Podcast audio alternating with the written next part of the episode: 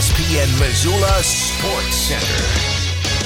And then there were two. Hello, I am Colter Nuanez. Of the 10 players to make the Big Sky Conference's all league first or second team, only two of those women are expected to return to their respective schools, including no women's basketball players from the first team. On Wednesday, Idaho suffered one of the biggest losses yet. Beyonce Bea, a three time unanimous first team all conference selection, will play her fifth and final season elsewhere. One of the league's most prolific scorers since her freshman year at Idaho has entered the NCAA transfer portal. The news comes less than a week after UI dismissed head coach Jon Newlee after 15 years at the helm. Bea joins fellow first team All Big Sky selections Darian White, formerly of Montana State, and Isnelle Natabou, formerly of Sacramento State, in the portal. Kola Bad Bear, a second team All League selection at MSU, is also into the portal. Montana's Carmen Gfeller and Portland State's Esmeralda Morales are the two players from the Big Sky's first or second team set to return next season.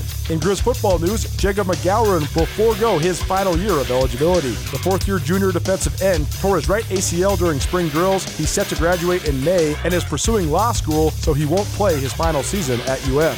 McGowran, who hails from Cheney, Washington, finishes his Grizz career with 13 tackles for loss and five and a half sacks.